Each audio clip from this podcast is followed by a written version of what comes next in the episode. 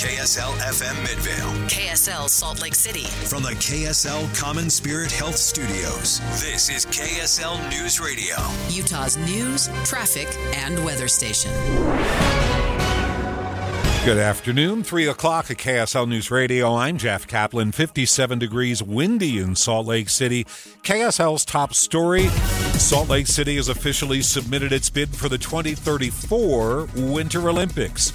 Our team coverage begins with KSL News Radio's Claire Scott. While submitting a bid 10 years before the games actually begin may be a bit proactive, bid leader Darren Hughes told KSL TV it was a huge relief to have it done. Because all of those thousands of documents and, and pages and, and, and all that work um, it was just so much fun to finally hit submit and say, it's out of the way. The bid was submitted in a ceremony this morning with some special guests, including Utah's top political leaders and aspiring athletes. It's so cool to just even have it coming. So to be able to compete in it would be even more incredible. From here, we'll be visited by a commission from the International Olympics Committee. The Salt Lake City Committee for the Games say they hope we'll be made the official host of the Winter Olympics in the next few months. Claire Scott, KSL News Radio. Organizers behind the push to bring the Olympics back say Salt Lake City is ready to rock and roll in 2034. Our team coverage continues Here's KSL News Radio's Becky Bruce. It was all cheers this fall when the IOC named Salt Lake City its preferred 2034 host city, and one of the loudest of those cheering was Fraser Bullock, CEO of the Salt Lake City, Utah Committee for the Games. They love Utah. They love our people. They love the fact that we have these beautiful mountains, these venues all close together. Bullock told us at that time that while it's expensive to host the games, the Salt Lake bid doesn't ask for any public money, in part because the venues already exist and in some cases make money. The state does continue to spend money on the upkeep of many of those venues. Becky Bruce, KSL News Radio. KSL News Time 302. Gunshots in the middle of the night in Bountiful. Police found a man with bullet wounds who later died at the hospital. It was 1 in the morning when Bountiful police received the call of gunshots from an east side neighborhood of Bountiful. When they arrived, they located an unconscious male uh, laying face down on the ground. That was Lieutenant Andrew Smith with Bountiful PD, who said 18 shell casings were collected at the scene. No suspects currently in custody, but Smith shared what they're working with. Neighbors who have uh, any video footage, um, who may have heard the gunshots, um, officers are collecting the witness statements and making contact with each of the homeowners here in the area. As we learn more, we'll bring you the latest updates as they come. Eric Cabrera, KSL News Radio. Dueling trips to the border for the top contenders for president today.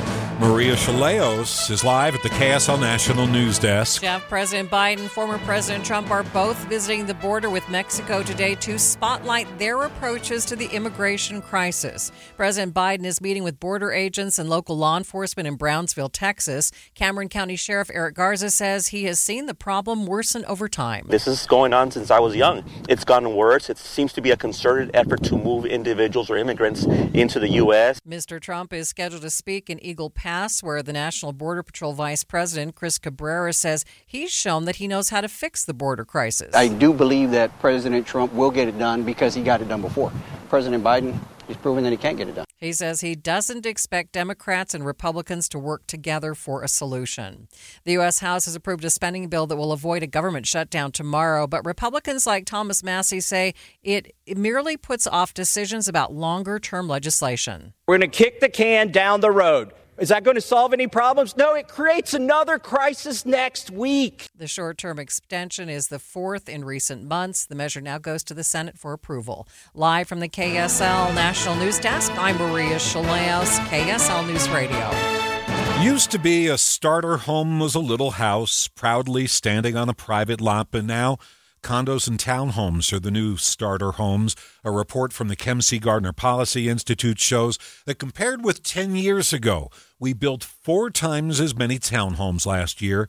Utah Housing Corporation CEO David Damschen says it's time for younger Utahns to downsize their expectations. Well, the economics have changed on us, and so our expectations on the demand side need to change. I think people need to understand that maybe the, the right starter home is a townhome or a condo. Damschen says in order to afford a first home, we may have to start thinking like homeowners did back in the 1950s.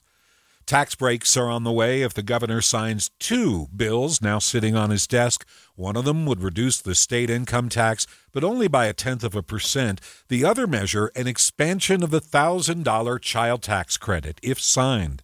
That credit would be available for kids ages 1 through 4.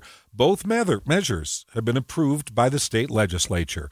Meantime, lawmakers have approved a controversial proposal boosting the number of children allowed at unlicensed daycare facilities.